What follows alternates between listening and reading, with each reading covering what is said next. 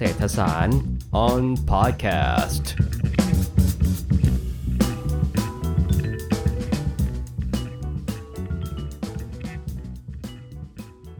ตอนนี้นะครับที่กรุงเทพเนี่ยมันมีความเปลี่ยนแปลงเกิดขึ้นนะเราอาจจะได้เห็นกันถ้าเกิดว่าใครที่อยู่กรุงเทพนะครับ นั่นก็คือมีการเตรียมความพร้อมสำหรับการประชุมเอเปกนะครับที่จะเกิดที่จะเกิดขึ้นเนี่ยกลางเดือนพฤศจิกาเนี่ยนะครับ เรียกได้ว่าเป็นงานใหญ่เนาะ แต่ว่าผมเชื่อว่าหลายคนก็คงจะยังสงสัยว่าแบบเอ๊ะจริงๆ แล้วประชุมเอเปกเนี่ยมันคืออะไรนะครับ แล้วก็เอเปกเนี่ยมันคืออะไรกันแน่นะครับในวันนี้นะครับผมนพลภูมิมาอาจารย์ประจำคณะเศรษฐศาสตร์มหาวิทยาลัยธรรมศาสตร์นะครับ ก็อยู่ตรงนี้นะครับกับอาจารย์ศิวศิลป์จุ้ยเจริญนะครับนักวิจัยประจำสถาบันอนาบริเวณศึกษามหาวิทยาลัยธรรมศาสตร์นะครับ อาจารย์ศิวศิลป์สวัสดีครับผมครับ สวัสดีครับอาจารย์แล้วก็สวัสดีผู้ฟังทุกท่านด้วยนะครับ ครับน่าวันนี้นะครับก็อาจารย์ศิวศิลป์จะมาเล่าให้เราฟังนี่แหละ ถึงเรื่องว่าเอเปกคืออะไรแล้วเขาประชุมอะไรกันนะครับ ก็ไม่พูดพระธรรมเพลงนะครับ อาจารย์ศิวศิลป์ผมถามเลยแล้วกันเนาะว่าเอเปกเนี่ยที่เขาจะประชุมกันเอาเอาเอาเอาตัวเอเปกก่อนนะเอเปกเนี่ยมันย่อมมาจากคำว่าอะไรครับ แล้วมันคืออะไรครับผมอ่าผมเดี๋ยวผมเริ่มจากกำเนิดมันก่อนนะครับจากคำถามที่อาจารย์ถามผมมา เอเปกเนี่ยย่อมาจาก Asia-Pacific Economic Cooperation นะฮะหรือชื่อในภาษาไทยก็คือกลุ่มความร่วมมือทางเศรษฐกิจเอเชียแปซิฟิกนะฮะเอ่อกลุ่มความร่วมมือเอเปกเนี่ยนะฮะเป็นเป็นกลุ่มความร่วมมือที่เกิดขึ้นนะฮะในช่วงปลายทศวรรษพันเก้าร้อยเก้าสิบนะครับจากการริเริ่มของประเทศออสเตรเลีย ถ้าเราดูบริบทในช่วงเวลานั้นนะฮะ เราก็จะเห็นว่าในโลกเนี่ย ทั่วโลกเลยนะครับ มันจะมีการรวมตัวทางเศรษฐกิจ ในภูมิภาคต่าง ๆ เต็มไปหมดนะในยุโรปก็จะเริ่มเกิดสหภาพยุโรปนะในเอเชียตะวันออก ก็มีอาเซียน หรือในสหรัฐเออในอเมริกาเหนือก็มีเขตการค้าเสรีอเมริกาเหนือหรือนาฟตานะฮะครับดังนั้นเนี่ยออสเตรเลียก็เลยมีความกังวลนะครับเออว่าตัวเองเนี่ยเหมือนจะตกขบวนแล้วก็จะเกาะเกี่ยว ความเจริญเติบโตทางเศรษฐกิจที่เกิดขึ้นในช่วงนั้นเนี่ยไม่ทันครับอ่าออสเตรเลียก็เลยเชิญนะฮะกลุ่มประเทศต่างๆ ที่อยู่เอ่อริมชายขอบมหาสมุทรแปซิฟิกนะฮะมาพูดคุยกันในปีพันเก้าร้อยแปดสิบเก้านะฮะโดยผู้นำของออสเตรเลียตอนนั้นก็คือบ๊อบฮอกนะครับนายกรัฐมนตรี ก็มีเชิญอาเซียนหกประเทศในเวลานั้นนะฮะแล้วก็เชิญนิวซีแลนด์ เชิญญี่ปุ่น เชิญเกาหลีใต้ สหรัฐแล้วก็แคนาดา มาตั้งความร่วมมือกันขึ้นมา ก็เลยทำให้เกิดนะฮะเกิดเอเปกขึ้นมาในช่วงเวลานั้นนะครับ ครับ แล้วคือเขาเขาทำอะไรล่ะครับผม หมายถึงว่าตัวเอเปกเนี่ยเขาสนับสนุนด้านใดครับ ตอนตอนจุดเริ่มต้นนะครับ ตอนที่ที่เขามีการพูดคุยกันเนี่ยก็คือเอเปกเนี่ยมีความพยายามที่จะสนับสนุนการขยายตัวทางเศรษฐกิจการค้านะครับในภูมิภาคเอเชียแปซิฟิก แล้วก็ส่งเสริมคุณค่าของการค้าในรูปแบบพหุภาคี อืมอ่าก็คืออยู่อยู่ภายใต้ระเบียบแบบเสรีนิยมอะฮะทุนนิยมแล้วก็ยึดถือตามรูปแบบที่องค์การการค้าโลกทำทุกวันนี้ครับ แล้วก็พยายามที่จะลดอุปสรรคทางการค้าสินค้า เอ้ยลดอุปสรรคทางการค้าสินค้าและการบริการ แล้วก็ลงการลงทุนระหว่างกันในภูมิภาคนะ แล้วก็พยายามที่จะอยากให้เอเปกเนี่ยเป็นเวทีในการหารือ ระหว่างสมาชิกด้วยกันว่าจะทำยังไงที่จะลดอุปสรรคทางการค้าและการลงทุนกันให้เหลือน้อยที่สุดนะฮะแล้วก็ทำให้เอเปกเนี่ยเป็นเวทีความร่วมมือทางเศรษฐกิจแบบเปิด อืมอะก็คือกลุ่มประเทศที่อยู่นอกภูมิภาคเนี่ยก็สามารถเข้ามาหารือกับเอเปกได้ด้วยเช่นกัน ครับ อันนี้คือเป็นจุดประสงค์ตอนแรก ๆ เลยครับที่ ที่ที่มีการหารือกันครับ แต่ว่าไอ้สมมุติว่าเขามีการหารือการเขาตกลงกันได้ สิ่งที่มันตกลงเนี่ยก็ไม่ได้เป็นข้อผูกมัดทางกฎหมายใช่ไหมครับอ่าใช่ใช่ครับ คือเออย่างที่ที่ที่กล่าวไว้เมื่อกี้นะครับ คือเอเปกเนี่ยเป็นเวทีปรึกษาหารือ ดังนั้นเนี่ยลักษณะของการทำงานในในความร่วมมือเนี่ยนะ การตัดสินใจอะไรต่างๆ เนี่ยจะใช้หลักฉันทามติเป็นหลัก ก็คือความเห็นพ้องของประเทศสมาชิกเนี่ยต้องต้องสอดคล้องกัน แล้วก็ แล้วก็ถ้าเราอ่านรายงานของเอเปกที่ออกมาตลอดเนี่ยเอเปกจะไม่ค่อยบังคับ ใครให้ทำอะไร จะไม่ค่อยชี้นำว่าต้องหนึ่งสองสามสี่นะ แต่ลักษณะของเอเปกคือจะให้คำแนะนำว่าถ้าทำแบบนี้แล้วจะ จะมีข้อดียังไงจะถ้าไม่ทำจะมีข้อเสียอย่างไรนะฮะแล้วก็จะค่อนข้างเป็นคำแนะนำที่ยืดหยุ่น ยกตัวอย่างเช่นนะครับเมื่อปี 2020 เนี่ย ก็เป็นจุดสิ้นสุดของเป้าหมายสำคัญ เป้าหมายหนึ่งของเอเปก็คือเป้าหมายโบกอนะฮะก็คือเป็นเป้าหมายที่ตั้งไว้เพื่อเพื่อบอกว่าเอเปกเนี่ยมีจุดมุ่งหมายในการทำให้ภูมิภาคเอเชียแปซิฟิกเนี่ยเป็น เป็นเอ่อย่านของการค้าเสรีที่มีอุปสรรคน้อยมากๆอะไรเงี้ยครับแต่ในเป้าหมายดังกล่าวเนี่ยก็จะระบุไปเลยว่า ให้เวลาประเทศแต่ละประเทศเนี่ยยืดหยุ่นได้นะ ก็คือเอ่อกลุ่มประเทศที่เป็นประเทศพัฒนาแล้วเนี่ยอาจจะขอให้ช่วยช่วยลดเอ่อพวกอัตราภาษี ลดอุปสรรคทางการค้าที่ไม่ใช่ภาษีเนี่ยครับเร็วหน่อยก็คือภายในปี 2010 เป้าหมายนี้ตั้งปี 1994 นะฮะแต่ว่า กลุ่มประเทศพัฒนาเนี่ยขอให้ช่วยบรรลุภายในปี 2010 ได้ไหม แล้วก็กลุ่มประเทศที่กำลังพัฒนาเนี่ยก็คือขอไปในปี 2020ครับแต่ว่าการดำเนินงานเนี่ยก็คือขึ้นแต่เอ่อตามแต่ที่สมาชิกจะสามารถดำเนินงานได้ ครับอืมแล้วที่ผ่านมานะครับเอ่อพบว่าเอเปกเนี่ยมีส่วนสำคัญในการที่ทำให้เอ่ออัตราภาษี หรือว่าอุปสรรคทางการค้าทั้งหลายลดลงจริงไหมครับ หมายถึง บทบาทเขามันมันจับต้องได้เป็นรูปธรรมไหมว่ามันมาจากเอเปกจริงๆอะครับเอ่อต้องบอกว่าดังที่กล่าวข้างต้นในเอเปกให้ให้เหมือนให้คำแนะนำนะฮะเป็นเป็นเวทีหารือ ดังนั้นเนี่ยลักษณะคำแนะนำของเอเปกเนี่ยมันจะส่งผล ถ้าผมพูดอย่างตรงไปตรงมาคือมันจะส่งผลทางอ้อมอืมเพราะว่ามันจะไปสัมพันธ์กับ เอ่อเขาเรียกอะไรอะกลุ่มความร่วมมือเศรษฐกิจอื่น ๆ ในภูมิภาคอะครับที่ที่มีการหารือกันครับ ดังนั้นเอเปกเนี่ยคำคำแนะนำของเอเปกเนี่ยมันก็จะสอดแทรกอยู่ในในในการหารือต่างอืมๆในเวทีอื่นๆด้วยเอ่อดังนั้นเนี่ยการการตกลงการผ่านข้อตกลงอื่นๆเนี่ย มันก็จะส่งผลให้ผลงานในเชิงรูปธรรมเนี่ยเกิดขึ้นด้วยเช่นกันก็คือ ตามรายงานในปี 2020 นะฮะตอนที่สุดเป้าหมายโบกรเนี่ย ก็ระบุไปเลยว่าเอ่อกำแพงภาษี โดยเฉพาะพวกสินค้าอุตสาหกรรมอะไรพวกเนี้ยนะมันมันลดลงอืม เยอะมาก แต่ว่าก็จะมีปัญหาอยู่ภาคหนึ่งนะฮะที่ที่ค่อนข้างเป็นปัญหาเยอะ ผมคิดว่ามันคล้ายๆกับในเวทีองค์การค้าโลกเหมือนกันนะก็คือ พวกอุปสรรคทางการค้าของพวกสินค้าเกษตร ครับ ที่กลุ่มประเทศหลาย ๆ ประเทศเนี่ย ก็ยังปกป้องนะฮะกลุ่มเขาเรียกอะไรกลุ่มผู้มีผลประโยชน์ภายในอยู่อะไรเงี้ยนะก็ไม่ได้เปิดเสรีเต็มที่ ดังนั้นถ้าถ้ามองในแง่หนึ่งเอเปกเป็นเหมือนผู้สนับสนุน แนวทางหรือแนวคิดเนี้ยไปในบล็อกต่างๆ ของความร่วมมือนะครับอาจารย์แล้วในการประชุมทุก ๆ ครั้ง คือผมเข้าใจว่าเขาประชุมกันบ่อยครั้งใช่ไหมทุกปีหรือเปล่าครับเอ่อการประชุมมีทุกปีครับอ๋อแต่ว่าสลับจริงประเทศไปเอ่อประเทศสมาชิกสลับกันเป็นเจ้าภาพไปใช่ไหมครับ ใช่ใช่ครับ คือแต่ว่าทีนี้การเป็นเจ้าภาพในการจัดประชุมเอเปกอาจารย์ครับ จะไม่เหมือน เอาเอาเอาใกล้ตัวเราเนาะก็คือจะไม่เหมือนอาเซียนครับอ่าคืออาเซียนเราจะเรียงตามตัวอักษรใช่ไหมฮะอ๋อแต่ว่าเอเปกเนี่ยจะขึ้นอยู่กับผู้แสดงเจตจำนงมีความพร้อมว่าจะจัดหรือเปล่าอ๋อครับฮะอย่างประเทศไทยเนี่ยที่จัดในปี 2022 เนี่ยนะฮะเราถ้าผมจำข้อมูลไม่ผิดนะครับ คือเรามีการยื่นเจตจำนงเนี่ยในปี 2012 อ๋อก็เมื่อคือสิบปีที่แล้ว ใช่เราเรายื่นเจตจำนงในเอ่อแจ้ง ในปีที่มีการประชุมเอ่อที่วลาดิวอสต็อกของรัสเซียครับอาจารย์ว่าเนี่ยเราเราจะขอเป็นเจ้าภาพเอเปกแล้วเราก็ได้ในปี2022นี้ โอ้จองไว้สิบปีเลยทีเดียวนะ ใช่คือคือในใน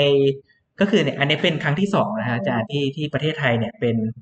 เขาเรียกอะไรเป็นเจ้าภาพในการประชุมสุดยอดผู้นำเศรษฐกิจ ผมดูในวิกิพีเดียมันบอกว่าครั้งประเทศไทยเป็นครั้งที่สามเลยครับเอ่อ ครั้งครั้งหนแรครั้กงปีสามห้าแล้วก็ปีสี่หกแล้วก็อ่าใช่ครับคือถ้าถ้าบอกถ้าถ้าใช้ข้อมูลในวิกิพีเดียจะเป็นอย่างนั้นอาจารย์ แต่ว่า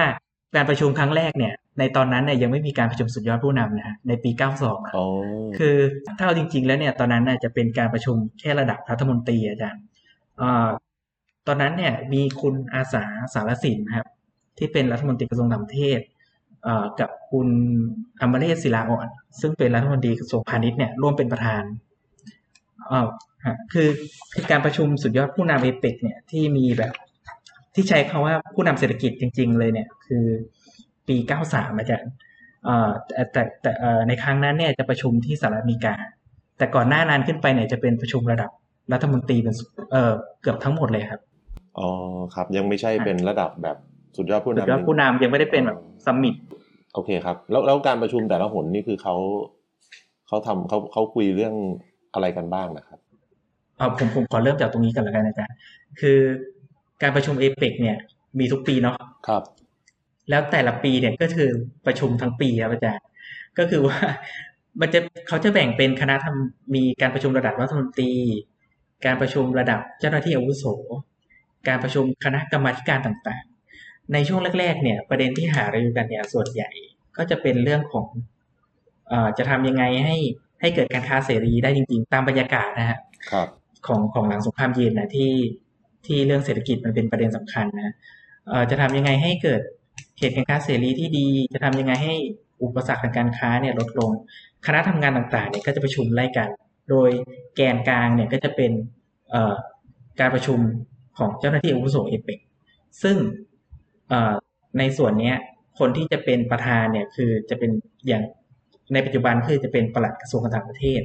ของแต่ละประเทศเนี่ยนั่งเป็นประธานเอในส่วนการประชุมเนี้ยก็จะเป็นเหมือนแกนกลางครับว่า แต่ละกลุ่มที่ผมกล่าวไปถึงเมื่อกี้เขามีประชุมอะไร เจ้าหน้าที่อุโสก็จะเอาข้อมูลต่างๆ เนี่ยรวมกัน แล้วก็หารือแล้วก็กำหนดว่า เราจะนำเสนออะไรกับ การประชุม summit บ้าง หรือการประชุมสุดยอดผู้นำบ้าง อืมครับอันนี้มันก็จะเป็นแต่ละปีเนี่ยก็จะเป็นขั้นๆไล่ไปเรื่อยๆจนกระทั่งถึงการประชุมสุดยอดผู้นำในช่วงปลายปี ของทุกปีอะไรเงี้ยฮะเรียกได้ว่าอันนี้ทำงานพออยู่ตลอดเวลา เพื่อที่จะรอถึงไอประชุม summit นี่ก็จะเป็นเหมือนไฮไลท์หรือเปล่า ใช่ใช่ครับแล้วก็เอ่อพอช่วงเวลามันเปลี่ยนไปใช่ไหมฮะเอ่อ สภาพบริบททางสังคมเศรษฐกิจรอบประเทศก็เปลี่ยนเนี่ย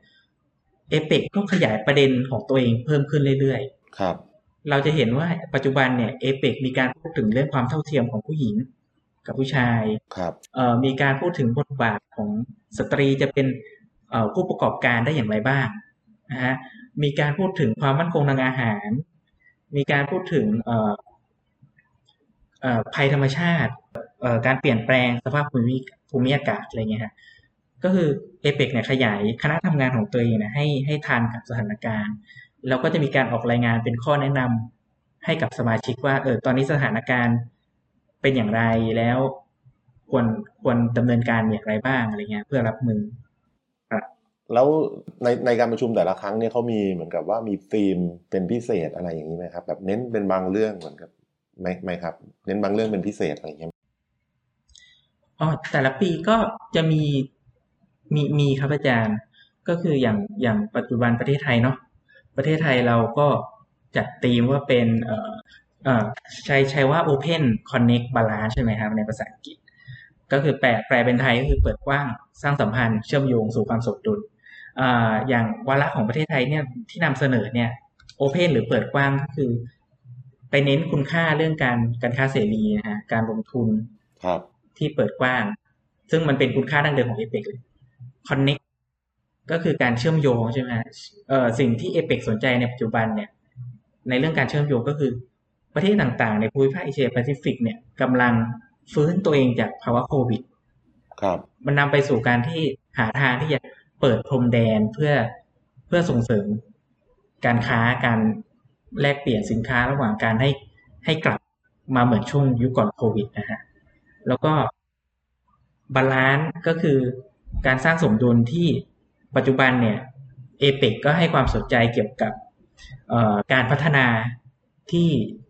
สร้างความเท่าเทียมกันระหว่างประเทศ การลดช่องว่างการพัฒนาระหว่างประเทศที่พัฒนาแล้ว กับประเทศที่กำลังพัฒนาเป็นต้นอะไรเงี้ยครับ ก็คือเอเปกก็จะเจ้าภาพเนี่ยก็มักจะเอ่อกำหนดธีมหรือประเด็นที่จะหารือพูดคุยเนี่ย ที่สอดคล้องกับความสนใจของเอเปกในแต่ละช่วง แต่ทีนี้ตัวเจ้าภาพเองก็สามารถที่จะเอ่อมีการนำเสนอสิ่งตัวเองสนใจด้วยเช่นกัน อย่างเช่น ประเทศไทยที่จะหารือกันในสัปดาห์หน้านี่ใช่ไหมฮะครับผมก็นำเสนอโมเดลเศรษฐกิจ ที่เรียกว่า BCG หรือก็คือเป็นเป็นเศรษฐกิจคล้ายๆกับเอ่อเศรษฐกิจชีวภาพหมุนการหมุนเวียน แล้วก็เอ่อเศรษฐกิจสีเขียวอะไรเงี้ยที่เป็นมิตรกับสิ่งแวดล้อมก็ ผสมเข้าไปในการหารือกันด้วยครับเอ่อในการในการที่ผู้นำประเทศในการที่จะมีการประชุมกันเนี่ยที่จะถึงเนี่ยเราเราคาดหวังอะไรกับผลที่มันจะเกิดขึ้นได้มากน้อยเท่าไหร่ไหมครับอ่าผมคิดว่าสิ่งที่น่าจะเป็นเรื่องที่เราจับต้องได้และเป็นรูปธรรมนะอาจารย์คือผมเริ่มจากตรงนี้ก่อนแล้วกันครับ คือ ตั้งแต่วันเนี่ยตอนนี้ที่เรากำลังคุยกันอยู่ใช่ไหมอาจารย์จนถึงวันที่ประมาณสิบเก้ายี่สิบเนี่ย มันมีการประชุมระหว่างประเทศใหญ่สามเวทีติดกันในในเอเชียตะวันออกเฉียงใต้ คือสิบถึงสิบสามเนี่ยมีประชุมอาเซียนซัมมิตที่กัมพูชา แล้วก็แล้วก็มีการประชุม G20 ระหว่างวันที่15-16พฤศจิกายนนะครับที่อินโดนีเซีย แล้วก็ของเรา ก็คือประชุมเอเปกทีนี้การประชุมครั้งนี้ผมคิดว่ามันเป็นทั้งไทยแล้วก็ทั้งภูมิภาคเลยครับมันมันเป็นผลประโยชน์ที่ที่จะต้องได้เห็นได้ชัดคือ มันเป็นการประชุมที่ผู้นำประเทศต่างๆ เนี่ยมาพบหน้ากันเป็นครั้งแรกในรอบ2-3ปีที่ผ่านมา ก็คืออย่างน้อยเนี่ย มันแสดงให้เห็นว่าพวกเราเนี่ยก็คือกลุ่มประเทศในภูมิภาคใช่ไหมคือ เรามีความพร้อมที่จะ กลับมาเปิดประเทศอีกครั้งหนึ่งก็คือเป็นอย่างน้อยในเวทีระหว่างประเทศเนี่ยก็คือเป็นการเรียกความมั่นใจให้เห็นว่าประเทศไทยนะฮะสามารถที่จะกลับมาเปิดประเทศต้อนรับ แขกบ้านแขกเมืองได้อีกครั้งหนึ่งมันจะแสดงให้เห็นถ้าเราจัดการดี มันก็จะเป็นการช่วยดึงดูดให้ให้ต่างประเทศเนี่ยกลับมาสนใจเราอีกครั้งหนึ่งได้นะฮะแล้วก็ คือสรุปง่ายๆเลยก็คือ เออ เป็นการเป็นการทำให้ให้เห็นว่าเราเราเริ่มฟื้นตัวหลังภาวะโควิดนะครับอาจารย์ อืมครับ อันเนี้ยอันเนี้ยถ้าเป็นจับต้องได้แบบเห็นได้ชัดนะฮะแต่ทีนี้ถ้ามองต่อไปการที่ประเทศไทยเนี่ย ชูประเด็นเรื่องโมเดลเศรษฐกิจแบบ BCG ใช่ไหมฮะหรือพวกเอาผมผมเรียกสั้นๆว่าเป็นเป็นเศรษฐกิจสีเขียวแล้วกัน อาจจะเป็นแค่ตัวเดียวแต่ว่าผมผมขอให้ให้ผู้ฟังเข้าใจว่ามันมันคือก้อนเดียวกันนะฮะทั้งทั้งสาม สามแบบเอ่อการการชูโมเดลเศรษฐกิจสีเขียวเนี่ยผมผมมองว่าเอ่อเป็นมันก็เป็นวาระสำคัญหนึ่งนะฮะซึ่งซึ่งอาจจะ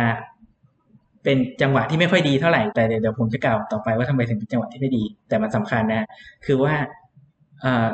เศรษฐกิจสีเขียวเนี่ย เป็นเรื่องสำคัญในในการค้าระหว่างประเทศปัจจุบันพอสมควรนะฮะเรามักจะได้ได้ยินเรื่องการให้ความสำคัญกับ การผลิตที่เป็นมิตรกับสิ่งแวดล้อมใช่ไหมฮะการพยายามที่จะรีไซเคิลขยะที่เกิดจากช่วงภาวะโควิดที่มันมีปริมาณขยะเนี่ยเพิ่มขึ้นสูง จากทั้งการบริโภคเองภายในครัวเรือน แล้วก็รวมไปถึงอุปกรณ์ทางการแพทย์ที่เราใช้กัน อย่างเช่นหน้ากากอืมนะฮะขยะพลาสติกที่เกิดจากพวกเวชภัณฑ์อะไรทั้งหลายแหล่อะไรอืมอืมครับนะฮะแล้วก็ การเจรจาการการค้าของประเทศในปัจจุบันเนี่ยก็ให้ความสำคัญกับสิ่งเหล่านี้เออผมเลยมองว่าการชูเศรษฐกิจสีเขียวขึ้นมาเนี่ย ไทยสามารถที่จะใช้ต่อไปได้ ถ้าผมเข้าใจไม่ผิดในยช่วงปลายปี เราจะมีการพูดคุยกับสหภาพยุโรปอีก อืมนะดังนั้นเนี่ย การพูดถึงเศรษฐกิจสีเขียวอะไรขึ้นมาเนี่ยฮะก็ มันจะแสดงให้เห็นว่าเราเนี่ย ให้ความสำคัญกับเรื่องนี้ ซึ่ง ตามมาตรฐานของสภาพยุโรปแล้วเนี่ยเขาก็ให้ความสำคัญมากเช่นกัน อืม เรียกได้ว่าตกเทรนด์ไม่ได้เลยแหละ อ่าใช่ครับ แต่ทีนี้ที่ผมพูดติดไว้เมื่อกี้ใช่ไหมครับว่ามันเป็นจังหวะที่ไม่ดี อืม เพราะว่าภาวะอื่นๆของโลกเนี่ย มันไม่มันไม่มันทำให้เรื่องเศรษฐกิจสีเขียวเนี่ยมันไม่น่าดึงดูดมากนักนะฮะเช่นความตึงเครียดในช่องแคบไต้หวันใช่ไหมครับอาจารย์ ที่ที่มีประเด็นเมื่อต้นปี รวมไปถึงปัญหาความขัดแย้งในยุโรปอย่าง สงครามระหว่างรัสเซียกับยูเครนอะไรเงี้ยมันก็ส่งผลให้ให้ประเด็นที่เราชูขึ้นมาเนี่ย อาจจะไม่น่าดึงดูดมากนะเพราะว่าเวทีโลกอื่นๆเขาก็ เอ่อเหมือนโฟกัสไปกับความขัดแย้งต่างๆ ที่มันเกิดขึ้นมากกว่า อืมนะฮะครับ ผมถาม อันนี้เป็นคำถามสุดท้ายแล้วกันเนาะคือว่าในการประชุมโดยเฉพาะที่เกี่ยวข้องกับเรื่องการค้าเสรีนะครับ ในหลายครั้งนะเนาะเท่าที่ผมจำได้ก็อย่างเช่น การประชุม ถ้าผมจำไม่ผิดนะครับ ที่การประชุม WTO ที่ซีแอตเทิลอย่างเงี้ยมันก็จะมีมีม็อบนะครับ มีคนประท้วงเนาะผมจะถามแบบนี้เนาะผมนึกถึงเรื่องนี้แล้วผมก็สงสัยว่าเอเปกเนี่ยมีใครไม่เห็นด้วยไหมครับ แล้วก็ ในการประชุมเนี่ยเท่าที่ผ่านมาไม่มั่นใจว่าอาจารย์ศิวศิลป์มีข้อมูลหรือเปล่าว่า มันมีการประท้วงในประเด็นอะไรหรือเปล่าเนี่ยครับคนจากมามาซึ่งมาจากคนที่ไม่เห็นด้วยครับผมถ้าเป็นในลักษณะของการประท้วงใช่ไหมครับ อาจารย์จะเท่าที่ผมติดตามนะครับผมผมยังไม่เจอการรวมกลุ่มเป็นเหมือนเป็นขบวนการมวลชนที่ ที่มาประท้วงแบบที่เกิดขึ้นในต่างประเทศนะแต่ว่าถ้าถ้าเป็นในเชิงลักษณะของการวิพากษ์วิจารณ์ การการจัดการอะไรเงี้ย มันก็จะมีบ้างนะฮะเพราะว่าอย่างที่ผมบอกไปก็คือ ในในเดือนนี้มันมีเอ่อการประชุมสามเวทีติดใช่ไหมฮะอาเซียนทียี่สิบเอเปกอะไรเงี้ย ก็จะมีการเปรียบเทียบการทำงานของรัฐบาลแต่ละประเทศกันในทำนองเนี้ย รัฐบาลไทยก็จะค่อนข้างถูกเปรียบเทียบกับอินโดนีเซียในในลักษณะของความกระตือรือร้นในการจัดงานนะครับอาจารย์คืออย่างของฝั่งอินโดนีเซียเนี่ย ประธานาธิบดีโจโกวิโดโดเนี่ยครับก็ท่านก็คือเดินทางไป ถ้าผมจำไม่ผิดเดินทางไปพบกับประธานาธิบดีวลาดิเมียร์ปูตินของรัสเซียด้วย แล้วก็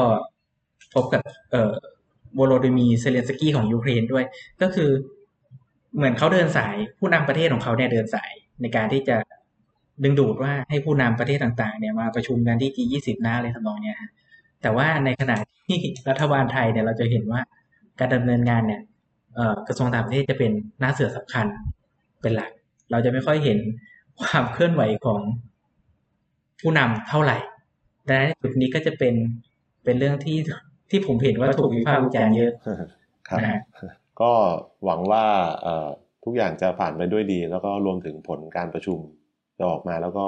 ทำให้เศรษฐกิจไทย และก็เศรษฐกิจโลกฟื้นจากเอ่อเอ่อจากสถานการณ์โควิดแล้วกันนะครับ ครับก็รอติดตามกันครับอาจารย์โอเคสำหรับวันนี้เนาะก็ได้ความรู้กันไปมากมายนะครับ ผมก็ต้อง ขอขอบคุณอาจารย์ศิวศิลป์จุ้ยเจริญมากนะครับ ที่มาให้ความรู้กับพวกเราในเศรษฐศาสตร์ออนพอดแคสต์นะครับ อาจารย์ขอบคุณมากครับผมครับอาจารย์ครับครับยังไงผมก็ฝากผู้ทะเอ่อฝากเอ่อผู้ฟังนะครับ ติดตามเศรษฐสาร on Podcast ของพวกเราใน episode ถัดๆไปด้วยนะครับ ขอบคุณนะครับผม สวัสดีครับครับสวัสดีครับ